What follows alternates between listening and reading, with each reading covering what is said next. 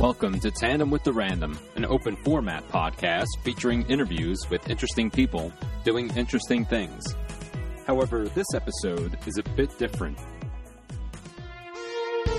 Hello, this is Brian Kelly, the host of Tandem with the Random, and this episode is going to be all about Doctor Who, the iconic British science fiction television program celebrating its 50th anniversary this Saturday, November 23rd. And it's also my favorite television show of all time. What you're hearing in the background is my attempt at creating a version of the famous Doctor Who theme song with GarageBand on my iPhone a couple of years ago. I used it earlier this year whenever I started talking about Doctor Who on the podcast.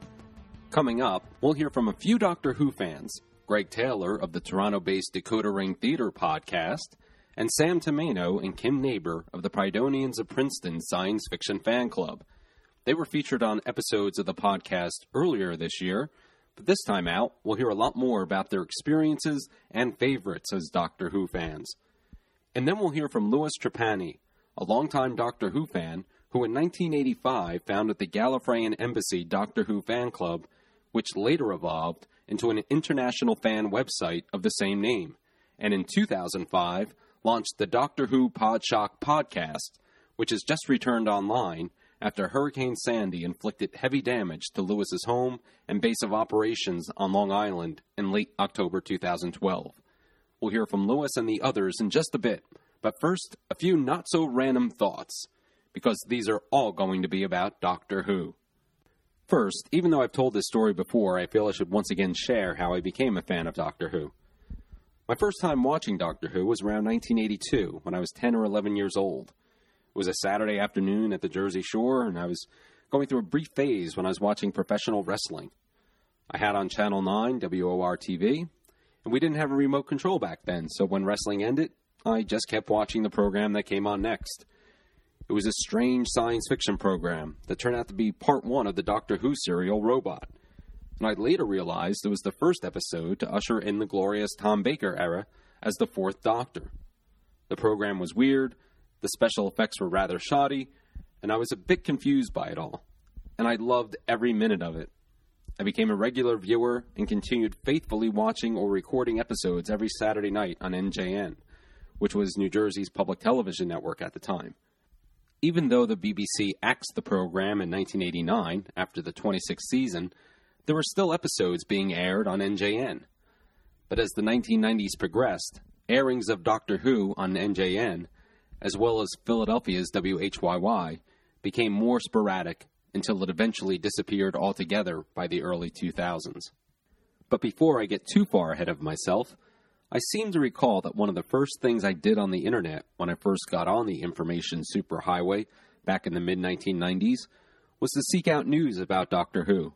Because except for a few issues of Doctor Who magazine I'd purchased along the way, there was really no way for those of us here in the United States to really keep up with news about a possible return of the program until the internet came along. Fortunately, Doctor Who did return in 1996 as a BBC Fox television movie that was supposed to be the springboard for a new series. Unfortunately, despite some flashes of promise, including Paul McGann's brilliant turn as the Eighth Doctor and a fantastic interior TARDIS design, the TV movie fell a bit short of the mark and hopes for a new series were dashed. So Doctor Who was gone again, and fans were left with on and off whispers of another revival and some one off non canonical shorts produced for special occasions. It wasn't until the BBC announced in late 2003 that Doctor Who would be returning as a series that there was any real reason to be excited. The series finally returned in 2005 with Christopher Eccleston as the Ninth Doctor, and today, Doctor Who is bigger than it has ever been, especially here in the United States. Current star Matt Smith, who is brilliant as the 11th Doctor, has been featured on the cover of Entertainment Weekly and TV Guide magazine, billboards and advertisements on the sides of buses in the United States' largest cities announce when Doctor Who will be returning to U.S. TV screens via BBC America. A widely watched live television show around the world this past August announced Peter Capaldi would be taking over as the Doctor after Matt Smith's 11 Doctor regenerates in this year's Christmas special. But before we get to that Christmas special, I think all Doctor Who fans around the world are really excited to see what Steven Moffat has in store for us in the 50th anniversary episode, The Day of the Doctor, which will be simulcast to many parts of the world on Saturday, November 23rd, via television and in select movie theaters. Special screenings are also taking place in cinemas on the evening of Monday, November 25th, and of course, I have my tickets for a local screening on that night. The recently released trailers for that look absolutely incredible. And the Night of the Doctor mini episode that serves as a prequel to The Day of the Doctor was fantastic. And seeing Paul McGann as the Eighth Doctor again literally gave me chills. That was so unexpected and awesome. So thank you, Steven Moffat, for giving us that. Anyway, getting back to the current popularity of Doctor Who, it really is astonishing to think about for longtime fans of the program. I think back to my eighth grade homeroom, when I used to talk to two other kids every Monday about the episode of Doctor Who that aired over the preceding weekend, while no one else in the class knew what the hell we were talking about. These days, major news outlets, even here in the United States, report on news surrounding the program. Doctor Who GIFs, yes, I'm going with the GIFs pronunciation even though I'm not happy about it, are everywhere on the internet. And the popularity of Doctor Who even brought down the servers of Fathom Events and Fandango when tickets went on sale for the theatrical screenings of the 50th anniversary special. All of this tells you that Doctor Who, in its 50 years of existence, has finally transcended its own fandom and is now part of the mainstream pop culture consciousness. And it's about damn time. And space.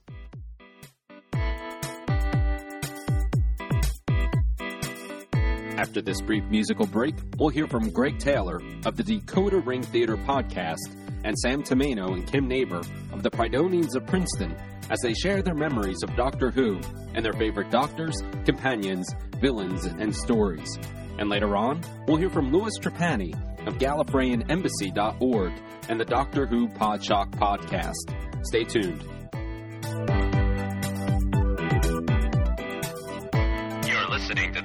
With the Random podcast at tandemwiththerandom.com.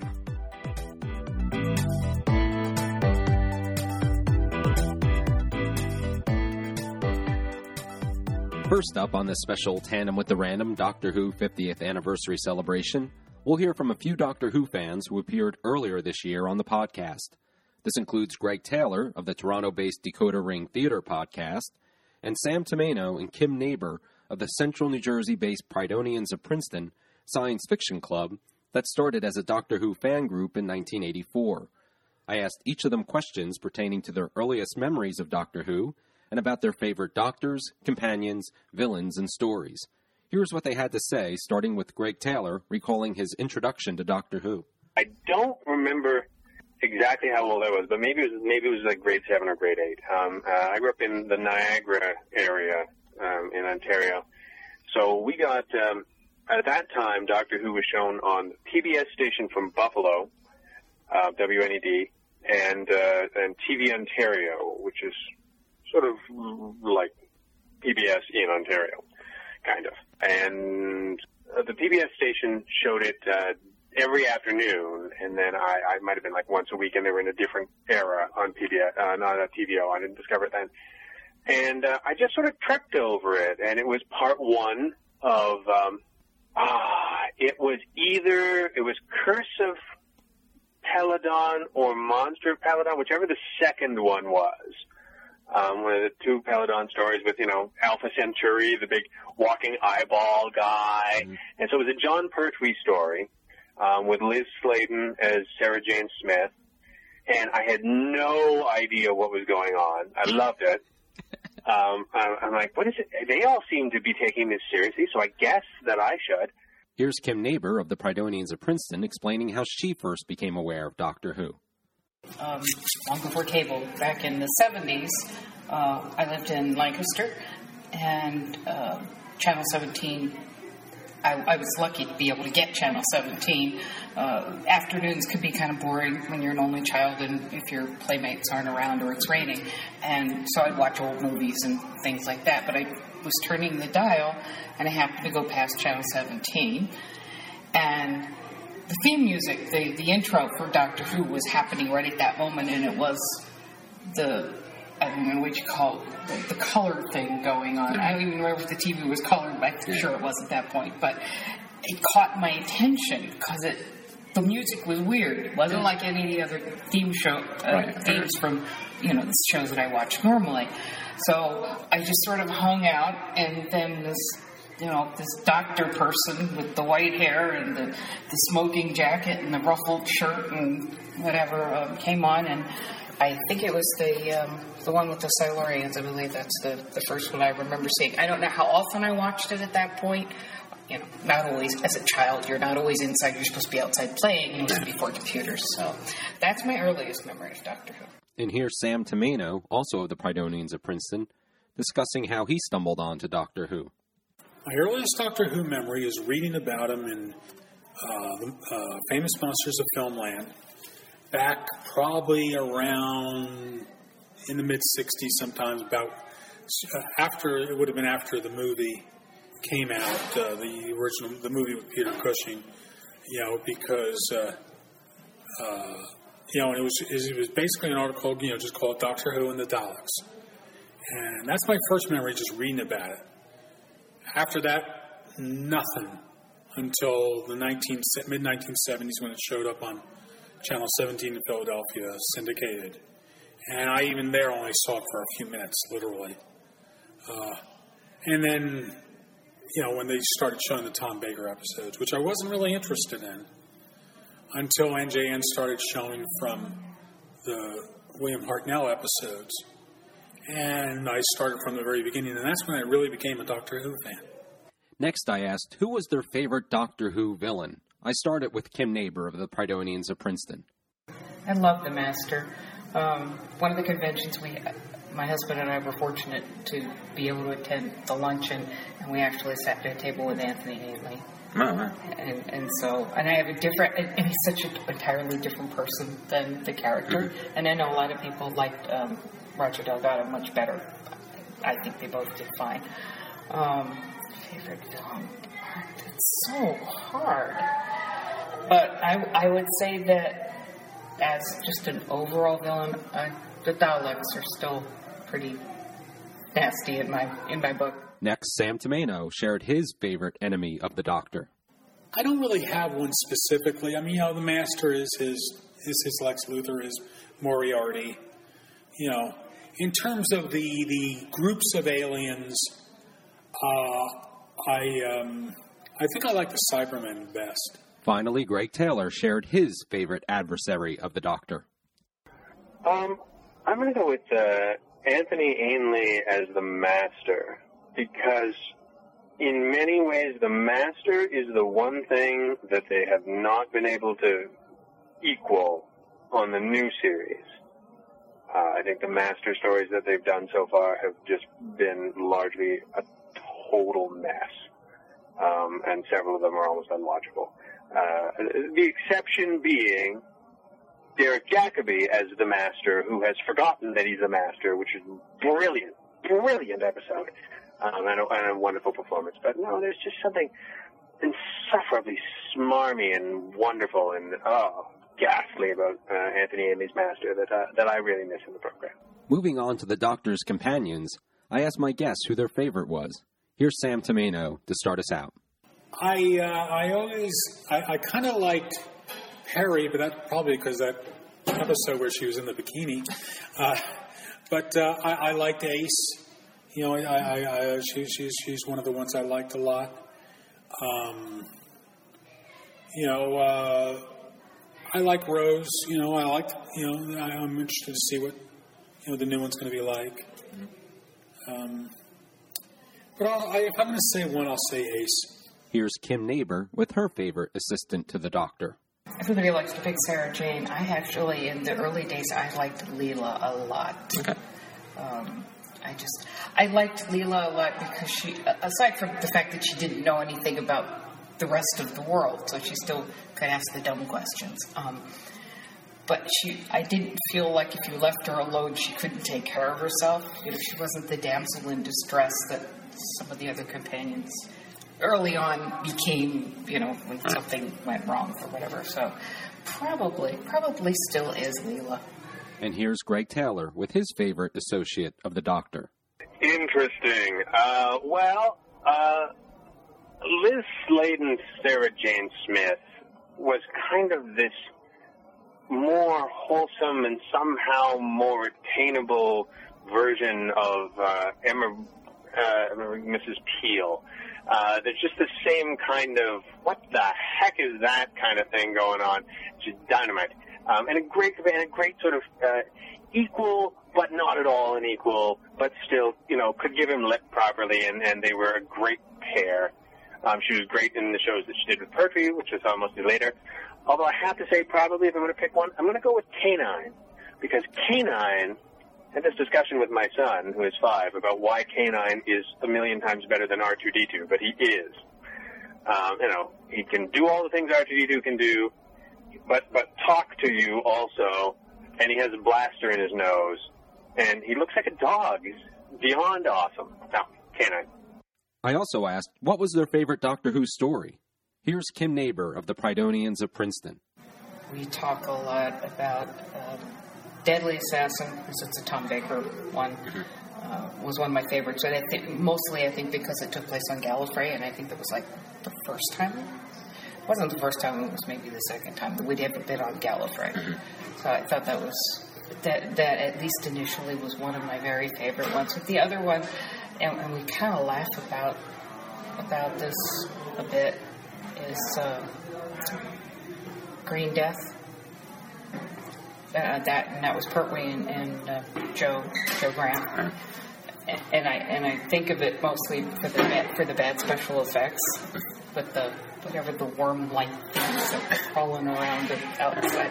I I mean, they were so they were computer, they were generated. I mean, they weren't real. I Right, right.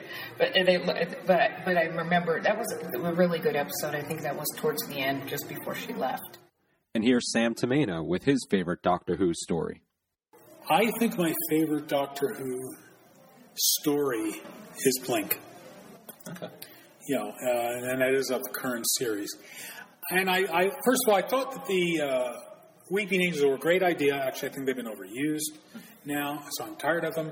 At first, they were great, but I like the whole idea that the Doctor really doesn't come into that story till the, oh, the last minute. He's kind of like an urban legend. I love that idea. I love that there were these these geeks out there, you know, t- you know, you know, talking about the appearances of this Doctor and how they, you know, you know, and that I just like that whole concept in Blink, and that's why that's my single favorite story. And of course, I asked, Who is your favorite Doctor? Here's Kim Neighbor with her response.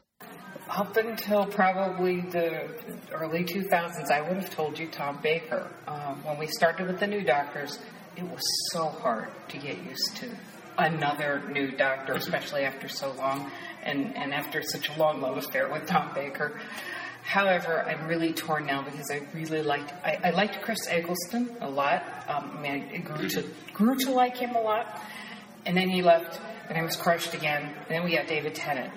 It took me less time to become accustomed to David Tennant than it did to any of the other doctors. And so, probably today, it's still very much Tom Baker. David Tennant runs a very close second. And Sam Tomeno's favorite Doctor? My favorite Doctor. Yeah, it's kind of a. di- You know, i- i- if you pressed me, I'd probably say William Hartnell. Okay. Um, and of the new guys, Christopher Eccleston.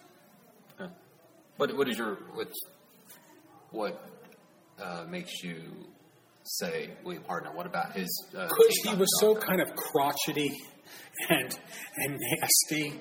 I think I just like that idea as a character who's not all that likable as your lead, as, as your hero, as it were.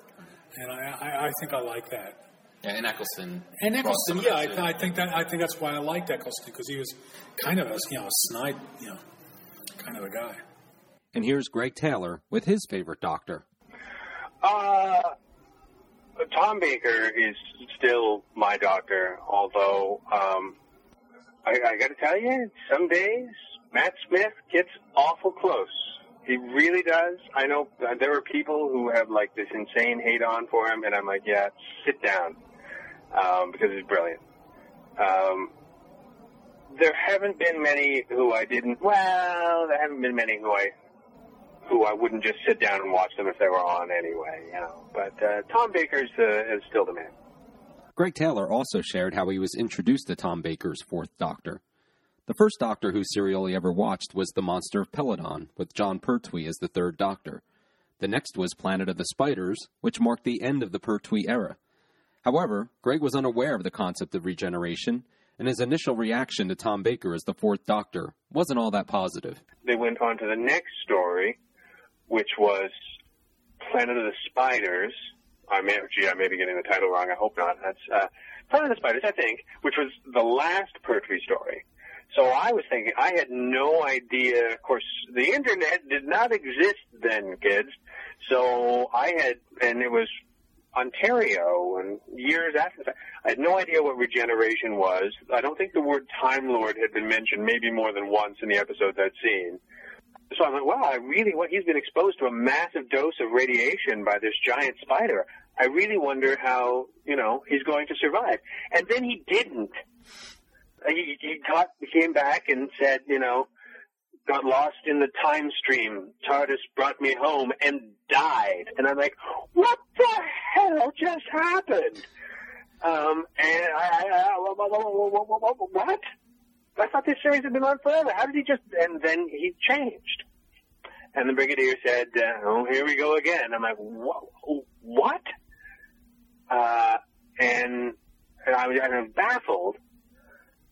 But I guess I figured out, you know, somewhere along the way, okay, well, it's a science fiction show, so I guess that's what they do when an actor wants to leave. You know, I was reasonably savvy about that. And uh, this sort of robot was the next episode, and I hated it. I hated it because uh, every time the Doctor regenerates, he's his personality is scrambled for a while. And uh, in the first episode and a half of Robot, Tom Baker's Doctor was uh, kind of an idiot. Like he was just emerging from his thing he stuck his head around the corner and he looked at the TARDIS with these great big bulging eyes and he smiled this kind of toothy idiot's grin. I'm like, oh, I hate the new guy.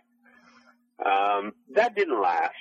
Uh, I was, pretty sold on him by the end of the first four part story and in, the next one was Ark in Space and he has this monologue in a chamber filled with cryosleep pods for the survivors of the human race uh, Homo sapiens, what a remarkable, inventive species. And it goes on. It's probably only 20 seconds, but in television terms, that's a vast Shakespearean monologue. And it was beautiful. It was brilliant. And I was completely sold and totally, you know, wherever he wanted to go from there, I was, I was, I was with him. And then that's my doctor. Finally, Sam Tomeno of the Prydonians of Princeton shared his thoughts on what he would like to see in the 50th anniversary special. Keep in mind, this interview was recorded in early March 2013, before much was known about what was to become the Day of the Doctor. Here's Sam Tomeno.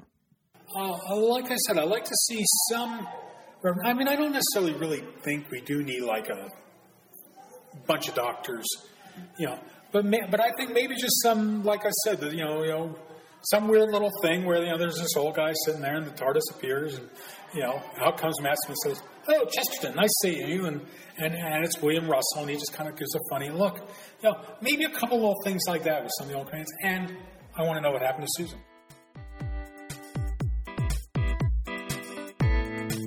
I would like to thank Greg Taylor of Decoder Ring Theater and Sam Tomeno and Kim Neighbor of the Prydonians of Princeton for sharing their Doctor Who favorites and memories.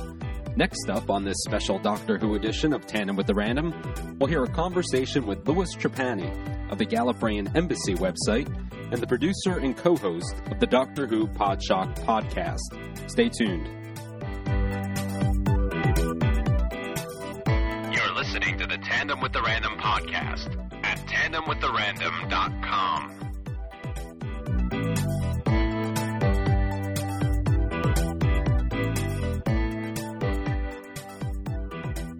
Joining me on Tandem with the Random is Louis Trapani, who founded the Long Island based Gallifreyan Embassy Doctor Who fan group in 1985 before it evolved into a very popular website of the same name.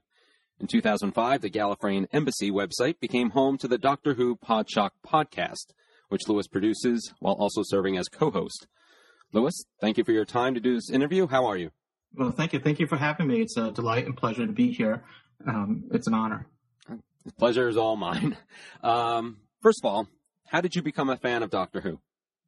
Well, it's it's interesting actually. I was um, I, I was rather young in the, I guess it was in the late 70s, and I had a paper out, and I was delivering papers Saturday mornings, and the local, there was a local cha- channel here in the New York area, um, WOR Channel 9. Um, for those that don't know, uh, Long Island is in the New York area.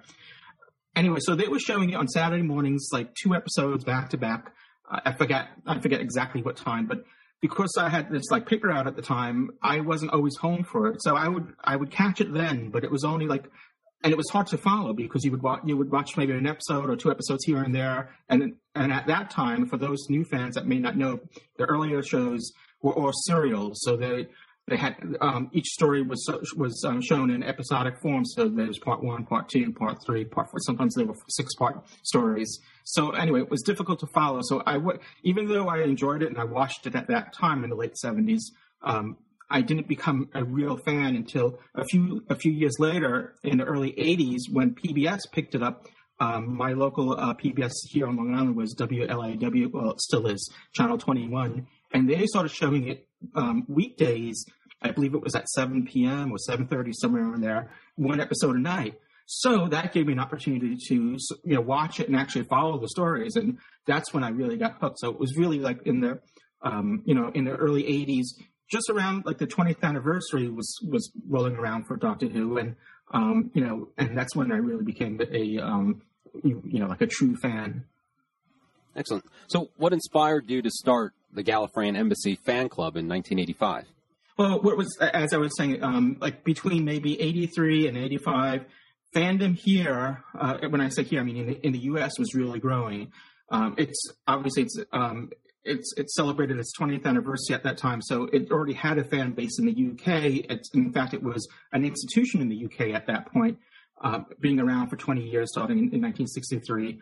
But here in the US, we've only had, you know, when it comes to science fiction, of course, we had Star Trek and we had, um, you know, uh, uh, well, on television, there was Buck Rogers before that and whatever. I mean, we didn't, ha- we only had a limited amount because this was before uh, the next generation came back. This was, so we kind of, kind of exhausted ourselves with whatever was available here in the U.S. when it comes to science fiction. So many fans would just like discover, and PBS was showing Doctor Who. So many fan, many um, sci-fi fans was discovering it, um, and this was like all new material. Not only is it was it new material just coming in now, um, you know, from the UK, but it had a whole 20 year history. So it was, you know, we didn't know all the lines like we did with every Star Trek episode. So it was all fresh material. So what I'm getting at is that the um, fandom was really building up, and and at that time, the internet wasn't really accessible to a lot of people as it is today. So there was no way to kind of connect with other fans, and so a lot of people were were um, sort of in little bubbles enjoying these uh, doc, you know, Doctor Who episodes, and none of their friends were watching it, so they had no way to kind of express their passion and um, talk with other fans and um, kind of enjoy it with other people. So what happened at that time? Um, local fan organizations started forming. So there was um, in the early 80s, well, in 1984, there was the the Prydonians of Princeton's in, um, in New Jersey. Uh, there were other uh, organizations that were sprouting out here and there, but there was no, I'm here in New York on Long Island. There was nothing here, so uh, the need, you know, was there, and I decided, you know, it's you know we really needed something here. So what we did, um, you know, I, I formed the Gallifreyan Embassy of Long Island, as it was called at that time. We we we since grown to, to the point we've just called the Gallifreyan Embassy. But um, so we were the Gallifreyan Embassy of Long Island, and what we did was uh, Long Island has two counties, Nassau and Suffolk, and we started uh, holding meetings. So we would alternate between one one county and then the next county the next month, and go back and forth, so that it gave opportunity because not everyone had. I mean, the, the, the trouble with Long Island geographically is that it's very long, so it's hard, especially for younger people, it's hard to get to uh, one end to the other. So uh, we tried to accommodate, you know, that by having the two county meetings, and uh, along with that, we did pledge drives and uh, we um, did joint meetings with other fan, other you know Doctor Who organizations like the Prydonians of Princeton, and um, we even did like um, we did cricket things, cricket competitions, and um, anything sort of like related, related to the show in, in, in, in whatever kind of fashion we could you know muster up. You know, we we did, and it was very enjoyable. You know, um, people would do cosplay. We were they weren't called cosplay at the time, but you know, people would dress up in costumes, not just at conventions, but sometimes they would do it at meetings and whatever, because it gave them an outlet to do it, you know, an excuse to wear their scarf and hat, floppy hat, and whatever. Right, right. So it seems only natural uh, as the World Wide Web emerged and became more accessible that Gallifreyan Embassy would, you know, move on Yeah. to being an online destination. You know, because at the time back in the '80s, we we printed a newsletter, and we would get together every month and print this newsletter together. Um, a, a group, a core group of people would actually do the the stuffing in the envelopes and mailing them out and all that. And um, I mean, it was it was a, a work of, of love and all that, but it was still a lot of work to do. So now, um, you know, in the mid like you know 2005 in the mid 200 2000s whatever you want to call that decade um, we saw you know it became apparent that um, the, the, the Embassy had like the static web page. So I said, well, you know, the series is coming back. Let's do something interactive.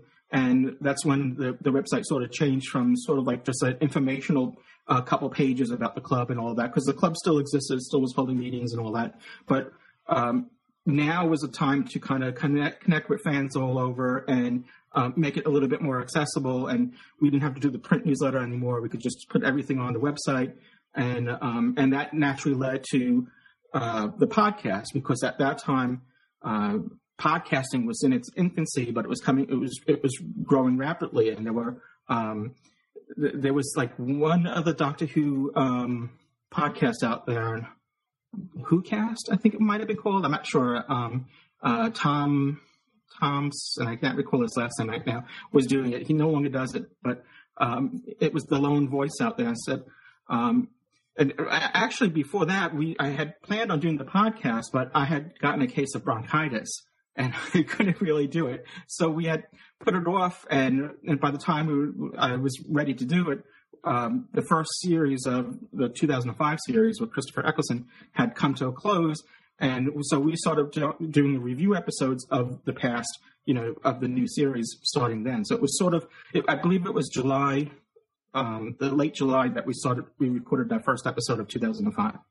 Okay, and how did it all come together with the triple host format? Uh, Oh well, um, at the time, um, it was myself, Ken Deep, and James Norton were the original three hosts, and um, James was doing the podcast himself, and he was doing sort of like um, sort of like an audio blog. You know, it wasn't about any particular thing. It was just like whatever thoughts he had. You know that he, wanted to talk about and discuss. That's what he what he did. Occasionally, he talked about Doctor Who, but it wasn't a Doctor Who podcast. So uh, um, I was I had heard his show and uh, he had some he, he made some sort of reference that you know if um, if more people like me to talk more about Doctor Who, let me know and we could do you know, you, you know he would do something more you know on that topic. So I don't think anyone did. You know, oh, I don't know. I don't. Uh, I contacted him. I said, you know, I'm putting together this podcast. You know, uh, it sounds like we would have a good rapport because I mean that's really a key ingredient when doing a podcast with other people. There has to be some sort of chemistry there. So uh, I felt that it was there. I felt, you know, uh, he was a kindred spirit, and so I got uh, I got him as well as um, my friend Ken, who I've known for, you know, he was involved with the Gallifreyan Embassy. I've known him for many years, and he was doing a, he was um, he had worked doing some radio shows. So you know, even though he wasn't doing podcasting, he had uh, experience doing radio. So. Um, so naturally, I contacted Ken first, and then then I contact um, I contacted James, and we got together and did our first show. And it was really, I mean, if you go back and listen to the first episode, uh, it was a learning experience for us. So um, we were getting um, feedback of ourselves in our in our headsets like that were that was delayed a few seconds. So it was really off putting. We were just distracted by what we were hearing ourselves in our you know headphones, and you know. So we've learned since then, and we, we've gotten better. Now, moving on to a, a more serious note, uh, as a Long Islander, you were personally and severely affected by Hurricane Sandy in late October 2012. Uh, without having you dwell too much on that, how has your recovery progressed to this point? Well, it's it, the recovery still continues on, but I'm at to the point now where a, a few months ago I was able to move back in. I had to rebuild everything from the ceiling to uh, well, from the floor to ceiling, including the, the, the floor and ceiling. Uh, everything. I mean, unfortunately, uh, we didn't have any power for a couple weeks, so uh, I got flooded and I had a pump and uh, like a water pump, but it was it, it worked through electric, and I had no power to pump it, and none of the neighbors had generators, and at the time, even even if you did have a generator, you may not have gasoline for it because there was there was gasoline outages and lines around gas, with a few gas stations that were open. So uh, anyway, what had what wasn't destroyed by the floodwaters now mold was growing on everything, so that was destroying stuff. So um, there was mass destruction. So um, anyway, long story short was that I had to clear everything, all the stuff that was destroyed out, and then whatever that did survive went into like a storage pod, and then everything had to everything had to be uh, demolished and then rebuilt. And, um, and, and it took longer than I had anticipated. So I know during that process, many um, of our listeners would, you know, contact me and ask, well, when is the show coming back? And at the time, originally, I was saying, oh, well, maybe, you know, in a month and all that, but I could never meet those promises because, you know, even though at the time I thought that was a realistic, um, you know, destination, you know, a month or so, you know, that we would reach, but I never got to that, you know, during this process, I, as you making um, progress doing this recovery, it was sort of you know you had to take one step back for every two steps forward because you would discover another problem and and this issue had to be resolved before that could be addressed. And it just seemed like there were a lot of little setbacks that were impeding the the haste of the progress. So um, but as i said right now the, that process still continues but i'm at the point now where um, I can, um, you know, get the show back up and going. And and if you're hearing a little echo in my voice right now, it's not an audio effect. It's just because I still don't have all the furniture here, um, so it's a little empty, but it's enough where I got the essentials going, and half my stuff is still boxed away until I could get more, um, you know, furniture and shelves or whatever to put stuff on. You know, with everything else, you know, that you were dealing with, it, is the return of the podcast, which is something you're, you're passionate about. Is, is that some kind of uh, kind of emotional milestone, or, or? It's, it's it's a sense. It gives a sense of normalcy and, and getting back into a routine. I mean, for for essentially a year, everything I was doing was relating to the storm. In, in one respect or another, it was you know, and you just you know after a point you just that's you just get even though you know you're working for yourself and you're trying to get yourself back on your feet but after a point you just like you just get so tired of it you just want to you know, watch Doctor Who or just, you know, get, try to get back to what you were doing before all this, before the storm hit. And sort of the, the podcast um, allowed me um, to do that in, in a sense. So, um, and, you know, it's just good to be back, you know, especially now with the 50th anniversary of Doctor Who upon us. You know, this is, um, uh, it, it's, it's pretty funny, well, humorous that I had recorded an episode, we had recorded an episode right before the storm, literally just days before the storm hit. And that never went out um, to our feeds because um, it needed to go in post production, and then the storm hit, and it just never happened. So the first episode out uh, since we came back included what we recorded a year ago. So it was interesting hearing me saying what I said then about what two, what uh, 2013 might bring, and some of the stuff I was joking about. I had joking about Matt Smith leaving and all that, which you know, uh, again, this was just me just being um, speculating. But it, um, it's interesting, you know, that it did turn out to be such an interesting year, and so many events did occur. So um, uh, we just a couple shows ago we just did a um, we, did a recap of the past year, highlighting all the important news events of, of the past year that we sort of are on hiatus. Right. Well, if in that recording you predicted that Paul McGann would make a reappearance in a wow. Doctor Who uh, mini episode, then you should probably go out and buy some uh, lottery tickets. yeah, well, you know what? Today's been a real high. Uh, it, it, for for those, I don't know when this episode's going to go out, but it's um, today. They they released the mini episode of Doctor Who, which is called the night the night of the Doctor, which is a prequel to the Day of the Doctor, the 50th anniversary. So, uh, but we and and I'm I'm, I'm going to have to assume that maybe your listeners seen it already. I don't want to give this, too much. This, this will go up on uh, November 18th on Monday, so I, am okay. I'm I'm going to assume that anybody who's listening to this will have finally uh, stumbled upon the fact that Paul McGann did return as the Eighth Doctor in the Night of the Doctor. Yeah, so that was a, a welcome. The first surprise was that the mini episode went out because originally we uh, it was to our understanding it was coming out this weekend, and, and it was only so, going to be on. They'd only mentioned Red Button. They hadn't mentioned, yeah. you know, but it was on YouTube already. Uh, it had already been prepared for for this surprise launch. Well, it also is uh, Paul McGann's birthday today, so right. I don't know if, it, if that is just a coincidence or uh, maybe that maybe had something to do with it. I don't know. Yeah, I was I was uh, just just had woken up and, and I was looking on Twitter and I see uh, an official, you know, Doctor Who tweet saying, you know, oh, the 50th starts today. Uh, look for the Night of the Doctor within the hour. I'm like, whoa. and then and then when you you watched it, and as soon as he says, "I'm a doctor," and I'm like, you have to be kidding me. I mean that. I mean Yeah. that that hasn't happened in a long time in Doctor Who, where something shocked me, and and that did.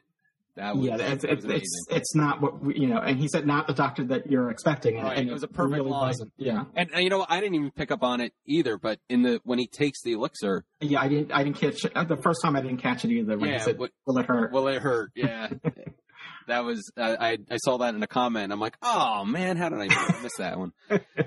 So Yeah, Well- no, it's a, it's a special treat. I, you know, and also the, uh, in addition, sort of, over the, I mean, this mini episode rightly kind of overshadowed it, but not to overlook it. There was also a promo for the special coming up called "An Adventures in Space and Time," which documents how Doctor Who first came about. Uh, you know, with William Hartnell, um, I, um, you know, who originally played the first Doctor. So that that is coming a couple days before the anniversary. So that's available as well. If you, you can catch that on YouTube. Um, Right. It's it's a it's a nice little promo trail. It's, you know commercial promo for it. And and the reviews for that have been amazing. I Yeah, mean, I, yeah. there was a standing ovation after it uh, screened for the media. Yeah, the, the the BFI, the, Yeah. the British Film Institute. Um, uh, Waris Hussein, the original director of the Unearthly Child, the first Doctor Who pilot, saw it and he his eyes welled up and he was really touched by it. Yeah, I've, I've I've read a number of people who you know who were who are very choked up watching that that movie, and and there's a surprise ending that was spoiled a bit. Uh, I, I saw somebody reported it, although they had asked people to not mention it, but and we're Oh, not well, going to mention it No, we're not going to mention it here, but there is a, a little bit of a surprise ending. So uh, in that uh, docudrama, and I think that's going to be on the Friday night before, uh, I uh, so believe- on the 22nd on BBC America. I yeah, I think it's, if I'm not mistaken, um, is it is it the 22nd or the 21st? I, um, I think it's on the twenty second, but there'll there'll be a link in the uh, in the show notes to All right. all the schedule. So uh, if anybody has questions, the BBC America schedule will there'll be a link in the show notes. So um, just to wrap up here, um, finally, uh, as someone who's had a finger on the pulse of Doctor Who fandom for so many years, um, what are your thoughts on the evolution of Doctor Who fans and the program's ever increasing status as a pop culture icon at this point?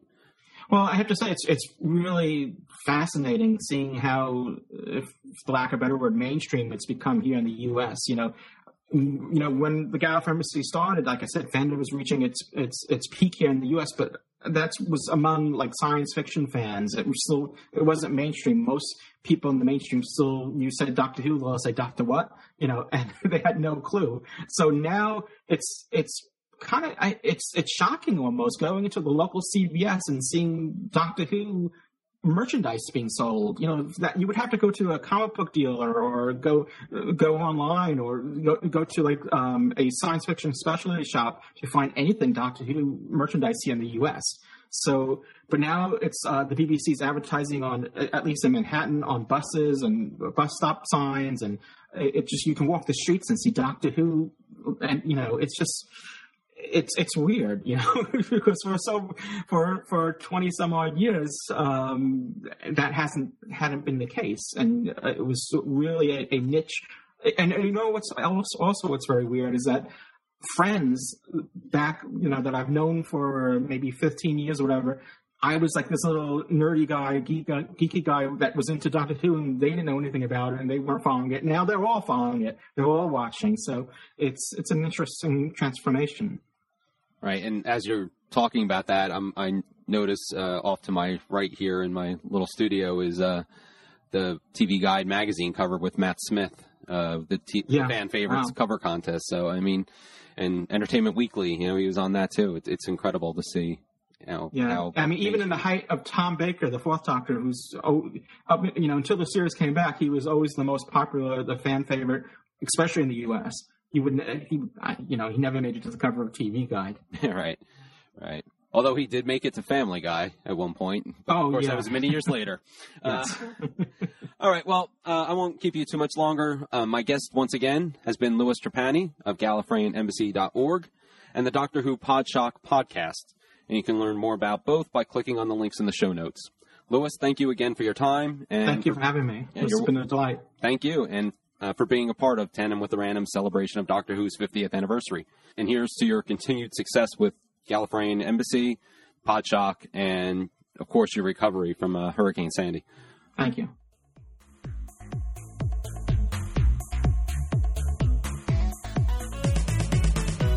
Once again, I would like to thank Louis Trapani of GallifreyanEmbassy.org and the Doctor Who Podshock podcast, Greg Taylor of Decoder Ring Theater, and Sam Tomino and Kim Neighbor of the Prydonians of Princeton for being part of this special tandem with the Random podcast celebrating 50 years of Doctor Who.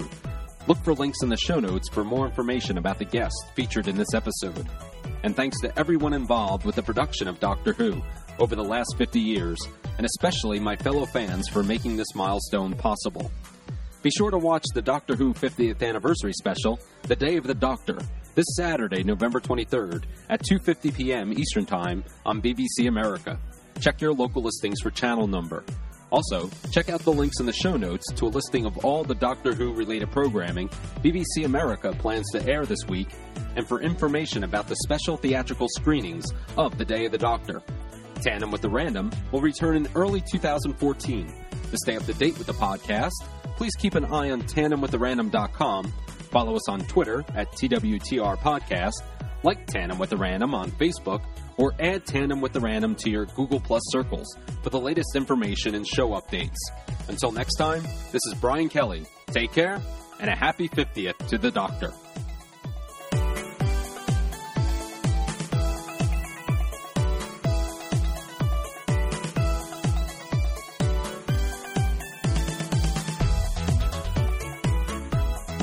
Thoughts and views expressed by the host of Tandem with the Random are not necessarily shared by guests of the program.